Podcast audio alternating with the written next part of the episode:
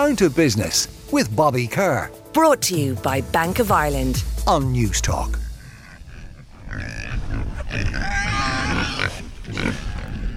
Now, you're not going to believe where I am this week. I'm uh, just outside the village of Quin and I'm here at a wonderful pig farm. And I'm delighted to be joined by Nick and Cass, who are going to tell me all about their business. Nick, how are you? I'm well, thanks, Bobby. How are you? I'm fantastic. Behind me here, I really wish this was television and not radio because there's these wonderful pigs. Uh, they're out here. Uh, they seem as happy as Larry. Tell us a little bit about your business and indeed this livestock. Yeah, so we're Lunasa Farm. Um, our our business is free range pork, pasture raised pork, and uh, seasonal pasture raised beef, grass fed. Uh, we're in organic conversion, and we're, uh, I suppose, another thing that probably sets us apart is that we're a family farm and family butchery. So okay. we we do all the butchering ourselves and all the processing ourselves. Okay, so this is this is absolutely fascinating. So when you say you're organic did you say organic? In conversion. In conversion, so that's a two or three year process, is it? Two, two year process, okay. yeah. And that's just about certification because I, from what I can hear, see here behind me, uh, these pigs are as as organic as they can get. No. Well, that's right. Yeah, I mean they're they're fed uh, 100% uh, organic grain, certified organic grain, and they're moved onto fresh ground every four to 12 days, uh, depending on, on the growing season and uh, yeah, their space requirements exceeds you know yeah. any organic setup really. Yeah. Okay, and what did you say the breed is? So we have a mixed bag. We've got Oxford Sandy and Black. They're the the quite pretty um, red and, and black spots there. And then we have uh, there's a lot of Duroc out there, um, and there's a bit of Hampshire in the mix too. So a bit of a mixed bag because there's there's about three different age groups in our main herd. Okay, we'll go back into the barn and we'll continue our chat. How about that? Great. And now I'm going to meet Cass, who's the other part of this wonderful partnership. Cass, you're very welcome to the program. Hi, thank you for having us. Now you um, you got into this venture uh, with Nick a, a, a, couple of years ago, I think. But tell us a little bit about your own background. So I'm originally from Sydney, Australia, and I've been farming for the past I guess, eight years uh, working on various organic farms in the Northern Rivers. Okay. And that's where I met Nick up in Byron Bay. And we came, we moved back here at the end of 2021 and started the farm. Basically, as soon as we arrived, we got started. Yeah. So, what what was the ultimate vision then when you came back from Australia? You having worked in organics, uh, Nick, I know, is formerly an engineer. We're going to start a farm we're going to do everything ourselves. We're going to do farm to, or what did you say, tail to toe, or uh, nose to tail. Yeah. Just tell us a little bit about your belief and your vision for the business. Sure. So I guess for us, um, transparency is number one in in the way that we operate. So we're very open about that. It's about providing the community with ethically raised meats. Nick was raising pigs back in Australia before we left, and we're selling meat direct to customers as well.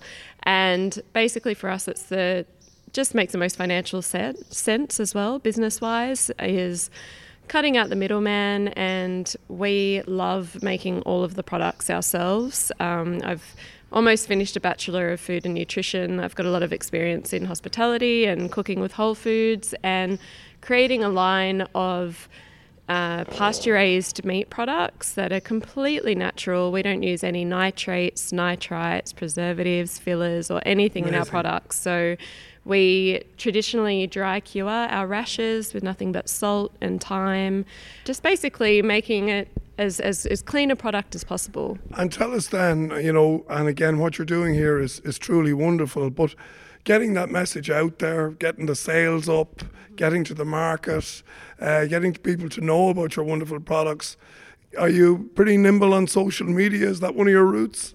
I guess so. Yes, yeah. we're pretty we're pretty regular on the social media. we find that it's just the direction in which it's heading. Um, the pandemic certainly helped in terms of opening up people's perspectives and ideas around purchasing meat and groceries online. So that's worked to our advantage, okay. definitely. Yeah, and having a very good website too. That's yeah. very important. Is it your idea then that really if you can sell maybe a half a pig or a quarter pig that you get that kind of volume per sale?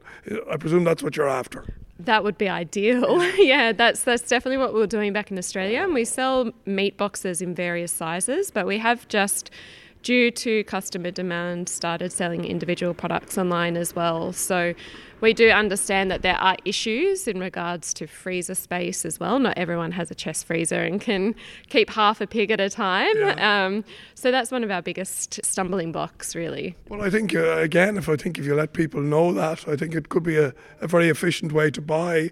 And as you say, if there's, you know, uh, if you can get a volume sale, um, I think it could work quite well. Absolutely. I think that's that's the most economical way to purchase meat is in bulk and direct from a farmer. You're getting best value for money and also the farmer is able to we're able to sell a whole pig to say two families as opposed to potentially hundreds of customers sure. worth of individual cuts. Okay. We'll have another look around now. Um, I'll go back to Nick and ask him to show me because I heard you've got a an innovative electric wheelbarrow here, which I need to check out. So stand by for that. So Nick, you were you're an engineer, and I, I think you've, from what I can see, you've married uh, your engineering skills uh, now with your farming uh, and your your meat production.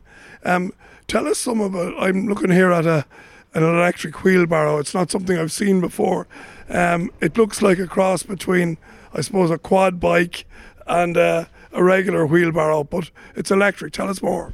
Yeah, well, it, it's it, it's Makita. It works off the same batteries as we use for our power tools, and it you know can carry a payload of 80 kilos, and that's roughly how much that we need to be taken out to the pigs every day. Yeah. So really, yeah, the engineering side of it is is the is being conscious of manual handling and how can I do things easier, saving my body in the long run also reducing the upfront costs as well. So you know, it was this or a quad, and a quad would have been say 15 times the the price of this.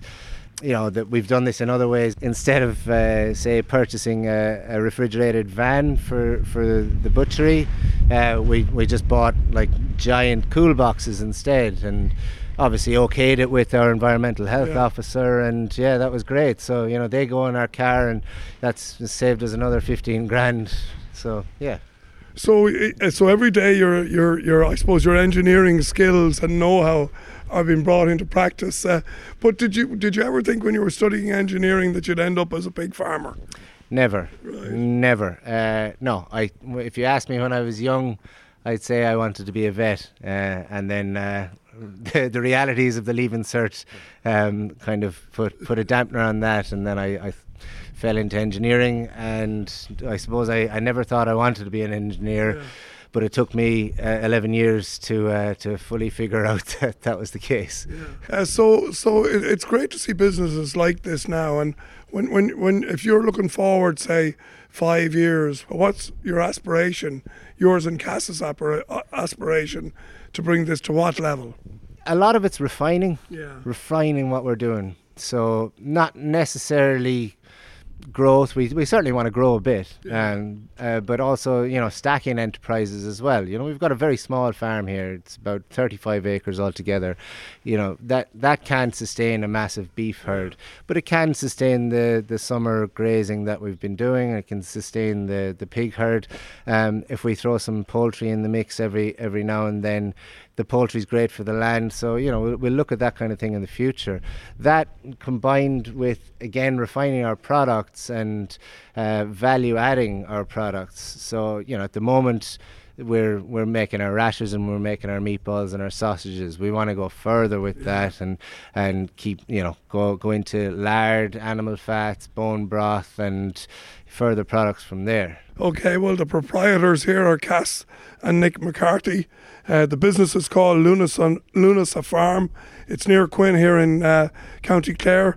Uh, they have a website, they've got bacon, they've got beef, and all things uh, organic, even though I know the certification is on its way. So, Nick and Cass, thanks very much for showing me around. It's a while since I've had my wellies on, so I've really enjoyed my visit to the farm. Thanks very much, Bobby. It was a pleasure. Down to Business with Bobby Kerr. Brought to you by Bank of Ireland. Saturday morning at 11 on Newstalk.